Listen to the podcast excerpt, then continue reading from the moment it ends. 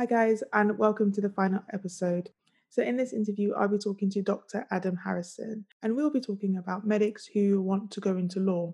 So Adam has multiple law qualifications, and this is a really interesting episode because we learn a lot about the ins and outs of working in law in the UK, and a lot of things that I actually didn't know, despite the fact that I've watched a lot of law TV programs. So this will be a pretty interesting episode, I feel. And I hope you enjoy it. Hi, Adam. How are you doing? Hi, Zayn. I'm really well, thank you. How are you? I'm great. Well, it's good to have you on. So we'll jump into it. Can you tell us a little bit about you and what you do now?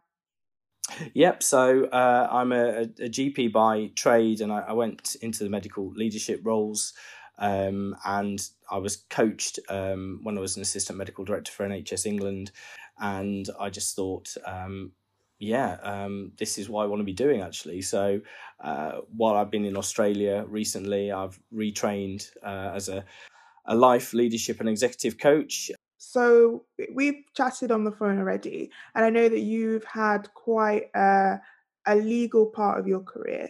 Could you tell us a little bit more about how you got into the more legal side of your career?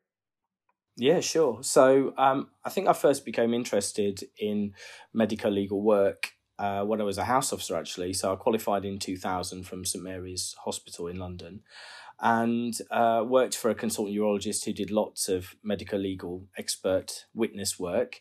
And he used to regale us with lots of interesting stories about the cases that he'd been involved in. And I thought, gosh, that sounds really interesting. So he gave me the contact details for the solicitor who used to instruct him. But I never really got round to contacting that gentleman because...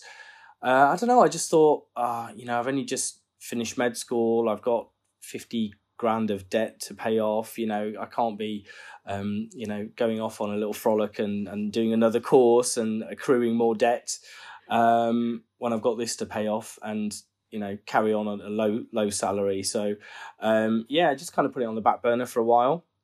But I was very interested in histopathology and specifically forensics. So I thought, well, I'll pursue that route as a career, forensic histopathology. I got a place to do histopathology training in Nottingham. That didn't really work out for various reasons. I just left that all behind, really, and went into surgical training, and then that had certain challenges. And then I went down the GP route.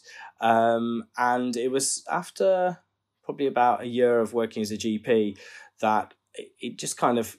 it was that itch that I had to scratch about doing some medico-legal stuff. So I thought, well, I could now retrain as a lawyer, but then I saw that the Medical Defense Union were advertising for medico-legal advisors, and you didn't have to be legally trained at the time. Mm-hmm. And I thought, well, this could be my way of getting into it, So I applied, and it was quite a rigorous selection process, but I managed to get through. And, started working for the MDU, and it was just fantastically interesting. What was it like? Yeah, on the positive side, the cases were very, very interesting. Everything from sort of general mainstream advisory calls about consent, confidentiality, that kind of stuff, like referring people to or signposting people to GMC guidance and so on, all the way up to doctors who had been had criminal proceedings for manslaughter against them, or I remember one case where the doctor had been basically was a peeping Tom into a neighbouring flat, through into a neighbour's bathroom, and there were cases where consultants had been bullied by other consultants and so on. So the whole gamut of things. But it was working from home, which originally was, one of the things that really sold the MDU for me, because the MPS, you had to work from one of their offices. So it seemed great. I could do medical legal work. I could still be based in Nottingham. It's, as you probably know, it's not quite the glamorous panacea to all your job problems working from home. You know, it's, you end up working more hours and you can never get away from your work because your, you know, your office is in the next door to your living room, and you just get a lot of work related guilt. And yeah, I was working a lot more hours for less pay than when I was in practice. Although it was more interesting, it was really demanding. It was sort of, you know, logging on at 8, logging off about 10, and still never getting the work done, you know, never getting through the work. What were you doing for them? Like, what was your exact role? So we dealt with all of the medical legal problems that doctors might have, apart from the claims, which were dealt with just by the medical claims handlers. But I think with the MPS, they dealt with everything. Okay. So you left there, and what did you do afterwards? So I worked for them full time for a year, and then I decided to. Well, I just found the work fascinating but frustrating at the same time, because when the cases were really interesting, you had to hand them on to legal.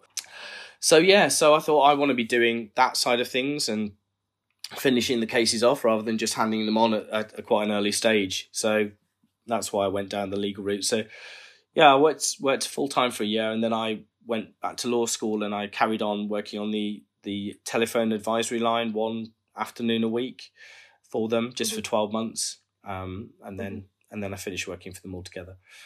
So when you say you went to law school, was that GDL? Yes, it was. Yeah, I went to Nottingham Law School, so Nottingham Trent University, which was, you know, where I was living at the time, but also happened to have a really good reputation, and it was a good law school, so that was really handy for me. And quite a few doctors had been there as well, so it was recommended. Okay, so for those who don't know, so GDL, from my understanding, is it for those who didn't study law at university, and is it concerned sort of like a year's conversion, or is that correct? Yeah, it is. It is. It's commonly called the law conversion course. It's I'd say 99.9% of people haven't studied law before, but there was someone in my class who had got their law degree in the 1970s and then hadn't worked in law for many years, and then they were allowed to kind of just do that to update and top up, really. So yeah, but mostly people who had other degrees and then wanted to do law. Okay, so that was for a year? It was for a year full time.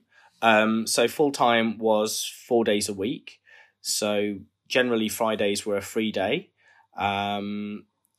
Occasionally, towards the end of the year, there might have been an exam on a Friday, but I don't remember Fridays ever being an issue for me. I worked in practice on Fridays, so I did my forward Monday to Thursday at law school, and then Fridays in practice, and I did out of hours as well, and that's kind of how I funded my way through the GDL.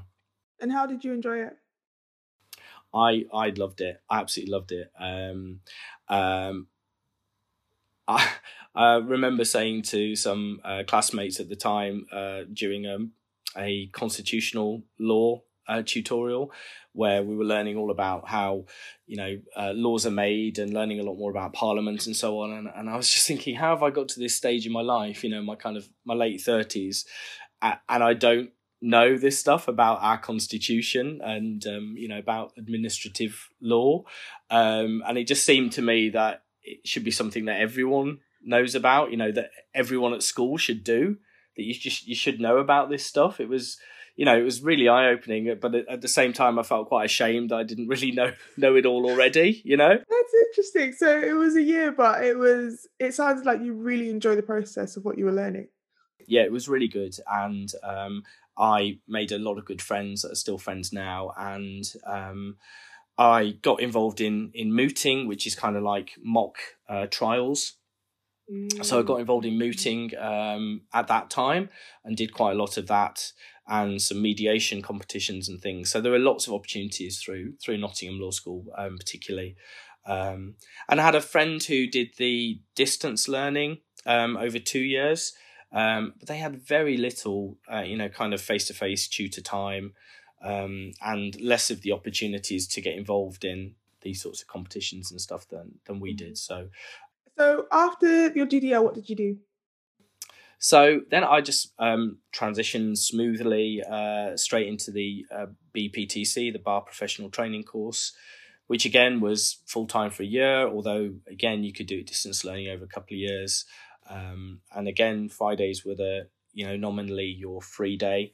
So it was Monday to Thursday, and it was intense. It was, so where the GDL was academically very intense, the BPTC was practically very intense. So there was lots of, being up on your feet, as they say, kind of like arguing cases to your tutors against one of your peers. And you had to do quite a lot of prep for those. What was the aim of the BPTC? Was it that once you completed that, you could then be called to the bar? Yeah, so that is true. Obviously, to be called to the bar, you needed to be a member of an inn. Okay, so we have to start explaining all of these things, because I feel like GDL is like the level of where I'm at. So okay, so to complete the GDL, that gives you sort of a certification that you've kind of got the law element, you've got the academic element of what you need to do. And then, so the BPTC, is that the next step for everyone? No. So I think, so the way I would describe it in a nutshell is that the GDL is probably the equivalent of the first couple of years of a law degree. Mm-hmm. Mm-hmm. And then, a bit like with every degree, in your third and final year of most undergraduate degrees, you then do your dissertation or whatever, so you specialise in something. So you've got that kind of the same academic knowledge that someone who's done an LLB has, an undergraduate law degree, because they don't do 4 days a week, all day, full-time like that when they're doing an LLB. It's all condensed into that time for the law conversion course. And then you can choose to, not do anything with it if you don't want to, or you can choose, you want to go down the solicitor's route and do the LPC, the legal practice course, or go down the barrister route and do the BPTC, the Bar Professional Training course. Right. Okay. So you were going down the barrister route. Mm-hmm. Right. Okay. So you completed the BPTC, and then what comes after that? Yeah. So to be sort of eligible to be called to the Bar of England and Wales, you have to be a member of an inn, an inn of law, basically. So that's like Lincoln's Inn, Gray's Inn, Middle Temple or Inner Temple, the four inns of court. And you have to complete the BPTC, and you have to have a certain number of hours of they call it dining. So you have to have done a certain amount of dining at your inn. And that's basically, you go along for educational input, and you have a dinner kind of at the end of it, sort of thing. Sorry, but the inn, what is an inn? Is it like a house that you belong to? Yeah, like a house as in like Harry Potter, like Hufflepuff. Yeah. It kind of is. It kind of is. Yeah, except they're not. They're all completely distinct, separate entities. So if I'm a member of Lincoln's Inn, so I go to Lincoln's Inn for my sessions. Okay, so it was like if Slytherin was actually a whole different like house on its own, a whole different school on its own. Yeah, well, you could all go to Hogwarts, but you all went off for your dinners and your extracurricular stuff at the Slytherin building. Yeah, you're all at school, at Hogwarts, mingling with people in your class who are all in different houses. So within my year on the BPTC, we were all of us belonged to the four different inns of court, and there's a bit of rivalry. Spend a long time. Well, if you're wise, you spend a long time looking into which inn would be best for you, and so what, kind of how easy it is to get scholarships with them, and what benefits there are to being a member of that in, and some of them will have, you know, affiliations with, you know, like Gray's Inn might have some affiliations with particular tax barristers or something like that. So there might be areas of law that you're looking to go into that you think, oh, actually, you know, I know that Gray's affiliated to that chambers that are like the top tax chambers in the country. So I want to go there, you know? So you are a part of that inn? Yeah. So, yeah, I am a member of Lincoln's Inn, and I will be until I'm 6 feet under. So you got your so you did the BPTC, and then what happens after that? So while you're doing the BPTC, if your intention is to practice at the bar, then you apply for what they call pupilages. So a pupil barrister is the equivalent of a foundation year one doctor. So you do very basic work, very low level work, and any higher level work you're supervised, or you work with more qualified, more experienced barristers. And that can be in whatever area you're interested in. So if you want to work in family law, you can do 12 months family law pupillage. If you want to do criminal and you work at a criminal set, you'll do 12 months criminal.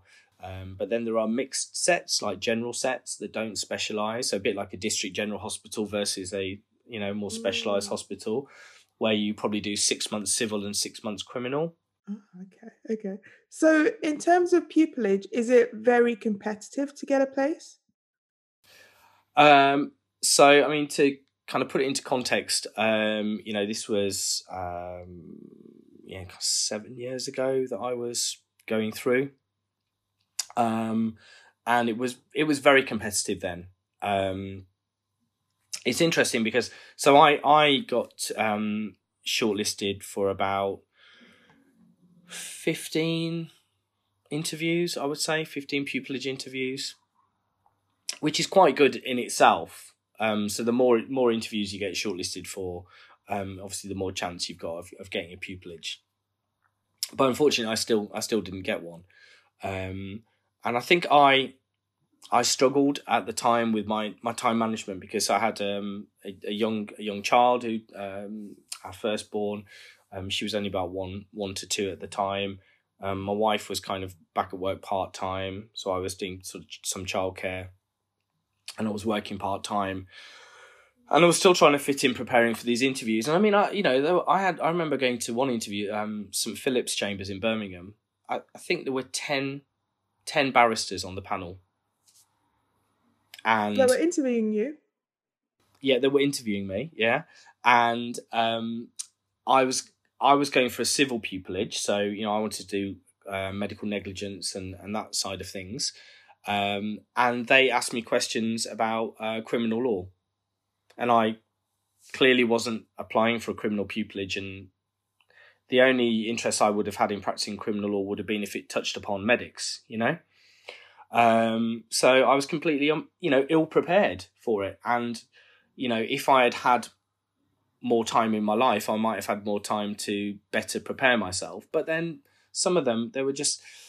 I hate to say it, but there are some barristers and some chambers who, I mean, I did a mini pupillage. So there's this concept of mini pupillages, where you spend anywhere between 1 to 2 days or a week kind of shadowing the barristers, and like they'd get you to work on some legal advisory stuff. You know, this case has come in, what do you think of it? You know, and they'd already have done it, but they'd just be looking to see what you might think of it. Mm-hmm. Or you'd go to court with them, or coroner's inquests or something like that with them.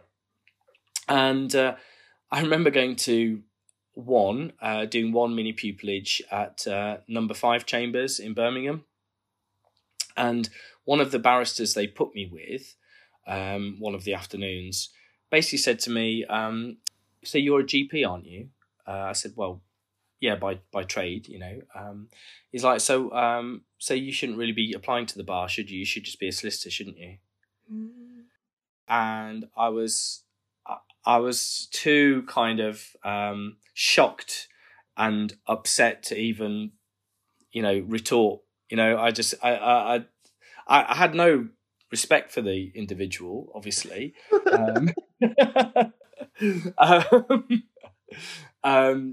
But I didn't even have the kind of the ability to defend myself in a way, you know, and just kind of put him right, because I was so taken aback. And that, unfortunately, when you're going through this process, is what some barristers are like and what some chambers or overall are like.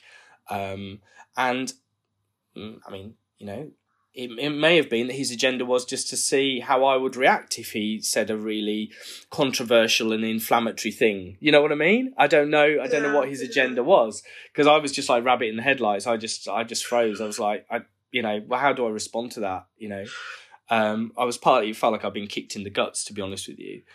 That's really interesting. Is there a feeling that being a barrister is more prestigious than being a solicitor?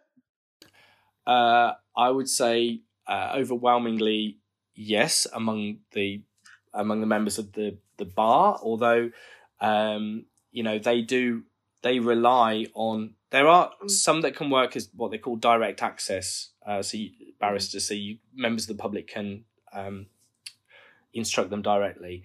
But most of their work, they rely on solicitors feeding work through to them. So although they may think it, they wouldn't say it to a solicitor's face because they wouldn't get any more referrals, you know.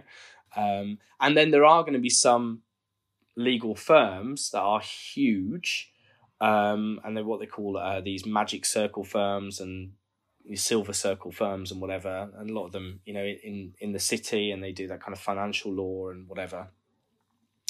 And the partners in those would kind of earn a lot more than a barrister probably, but it's even with the barristers might even be that more of a bit of snobbery, not just about the income, but more the kudos of being a barrister and wearing the wig and gown in court and all of that, so.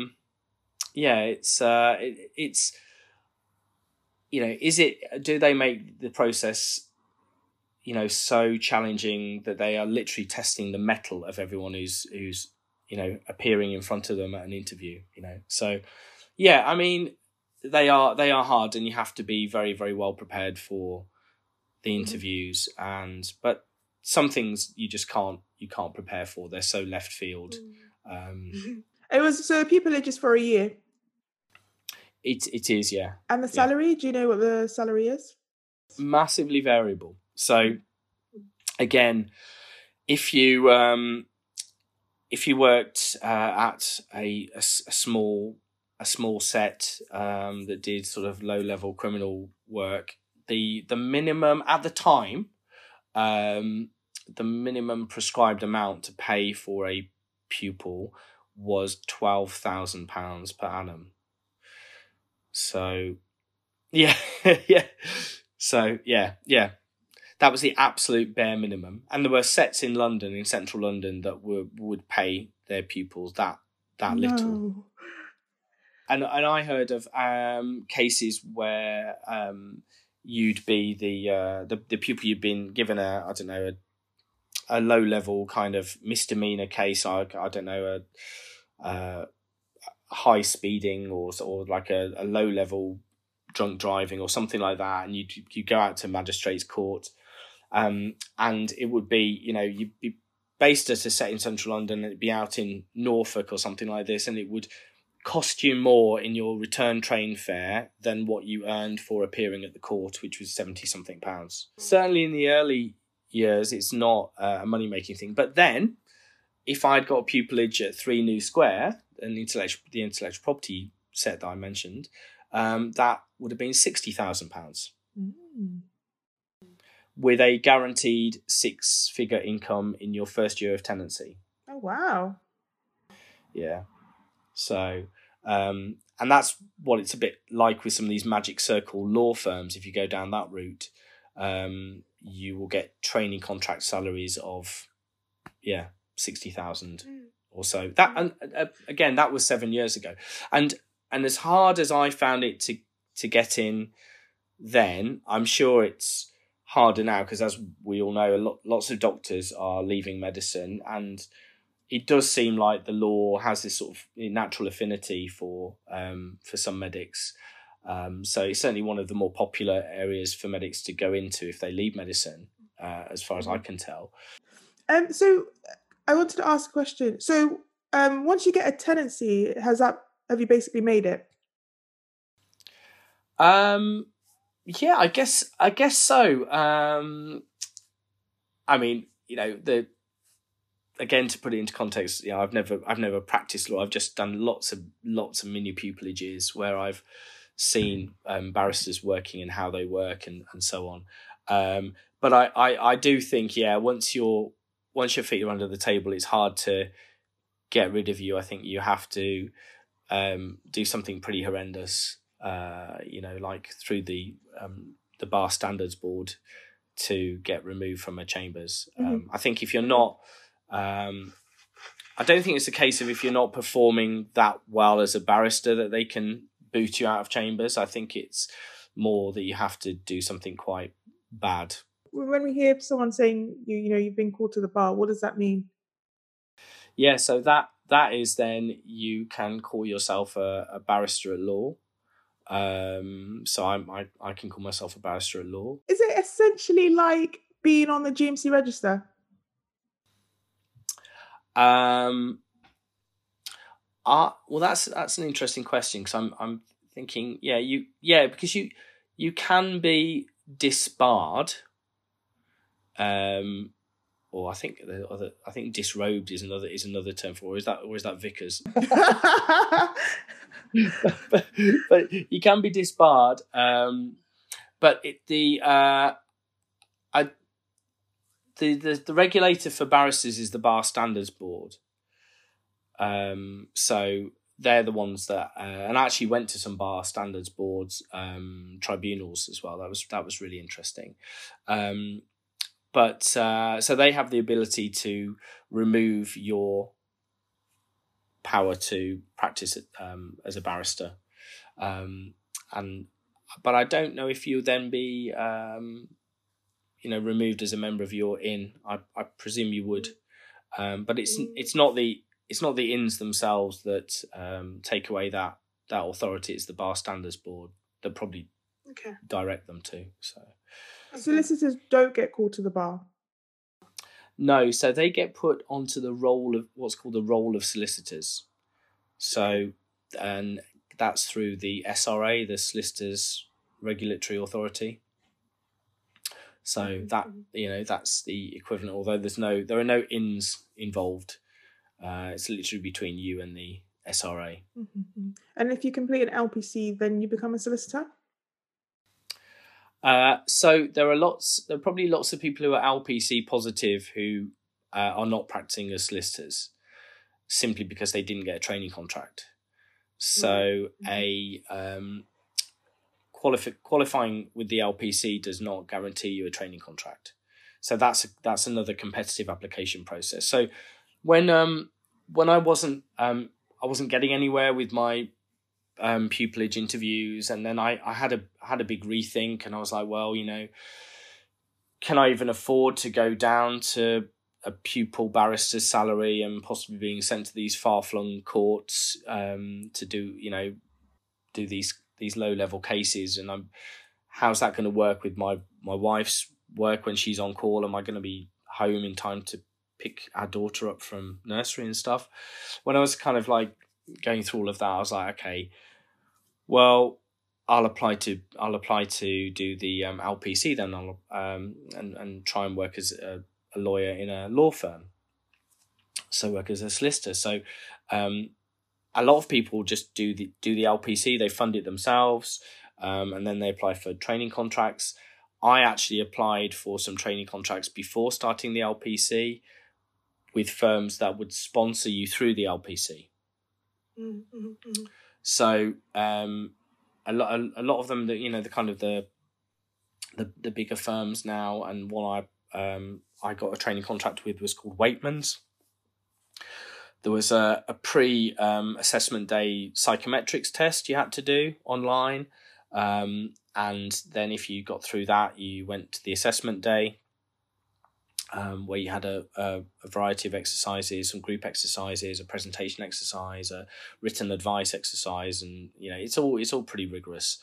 And you get, you know, obviously marked on all of those and then you get graded. So, and I knew it wasn't going to be a great salary, especially in your training contract year. So I would have had to finish the LPC and then I would have started a 2-year full-time training contract with Waitmans. In terms of workload, was it very similar to working as a GP, or how does it differ? So at the bar, if you were a busy barrister, you know, if you had a thriving practice and you were sought after, or even sort of averagely, you tended to work very long days, and there would be prep work to do at home in the evenings and weekends as well. Then you kind of factor in these things. Like I remember seeing barristers who were literally given cases at 6 p.m. the night before and told you're in court at 9 o'clock tomorrow morning, who would then have to pull all-nighters to write their legal arguments and get familiar with the documents. It's just... it's unpredictable, but also really intense, I think, working at the bar. As a solicitor, again, it seems, speaking to all the solicitors that I did, and especially I knew more in medical law, that it was also very, very busy for them. And again, very long hours, lots of working outside of office hours. I think it's just the nature of the beast. I think it's very, very similar to me. I think the hours are probably longer. Maybe not as antisocial, because you're not officially having to do night shifts, but you will have to pull all-nighters at some point. And you know what's? I don't think they were protected by the European Working Time Directive in the same way either, because, you know, officially in a law firm, say, as a solicitor, they were working 9 till 5, but they weren't. They were working 9 till 9 or whatever. They just weren't. They weren't telling the powers, you know, that their employers would have known that they were working those long hours, but they weren't declaring it to any regulator who could turn around and say, stop working all those hours, you naughty person, you're not allowed to work those hours, you're breaching working time directives. You know, they would just do it because, a bit like in medicine, I suppose, you're only as good as your last reference, and you want to climb the greasy pole, you know, to get promotions. And I think it's really competitive within law firms, you know, to achieve partnership. That's what you're looking for. Could you tell us a little bit about, you know, what you're doing now? Yeah, of course. So just to so it's not all doom and gloom about doing all these law qualifications and not actually ending up practicing law. I mean, you know, obviously I could have gone back to working for a medical defense organisation, but would I have been any better off? You know, with all these law qualifications, I don't know. Maybe I'd have been able to get promoted a bit quicker or something like that. Who knows? But as it turned out, I ended up going back into clinical practice primarily. I was a GP appraiser as well, and I was an educator. I had medical students I was educating and registrars that I was supervising in out of hours. But I just thought, you know, I really want to be able to use this stuff. You know, I wanted to be able to advocate on behalf of doctors and, you know, give some medical legal advice. So I applied. Well, I didn't apply because there weren't actually jobs going. I approached opportunistically and speculatively the local medical committee in Nottinghamshire and a couple of other organisations, and applied for a job with NHS England, which was an assistant medical director post, which primarily had responsibility for the performers list, put people on the performers list, so GPs or dentists, or remove them from the performers list, or put conditions on their practice, a bit like the GMC. So I actually used it to go into medical leadership. So I started off being a, kind of an ad hoc medical legal advisor for the local medical committee. But I then got onto the committee. I was put onto it as an advisor. And then I ended up becoming vice chair of the local medical committee. And I was assistant medical director of NHS England. And then I ended up getting a job as a medical lead at an urgent care centre in Nottingham. And so I then basically had a series of medical leadership roles that literally all come out of having a medical legal interest and having a legal degree and having that barrister qualification. You know, it's may not be very impressive within the legal fraternity, but once you say you've got it and you're outside of law and you're in medicine, people are like, oh wow, you're a barrister as well, and I knew that it didn't really mean that much, but to other people it was like, wow, so why not kind of cash in on that and use it to get other positions? So definitely. So I mentioned earlier about how when I had worked as assistant medical director at NHS England, I got some coaching, some leadership coaching, and how, transformational that was for me. And I just thought, everyone should be coached. It was a proper epiphany. I just thought this is what I want to be doing.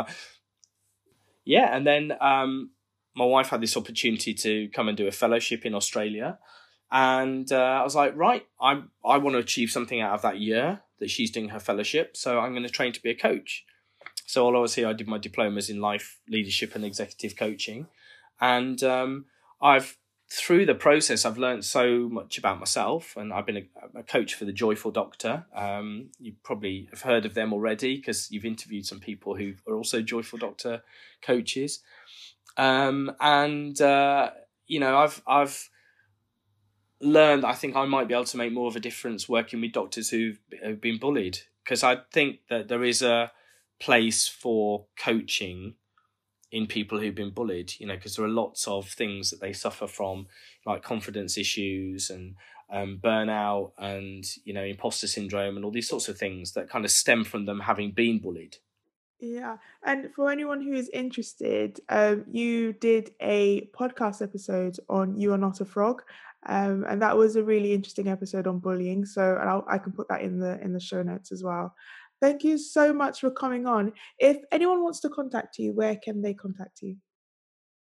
Yeah, at the moment, best thing is email. So dr.adamharrison as one word @gmail.com.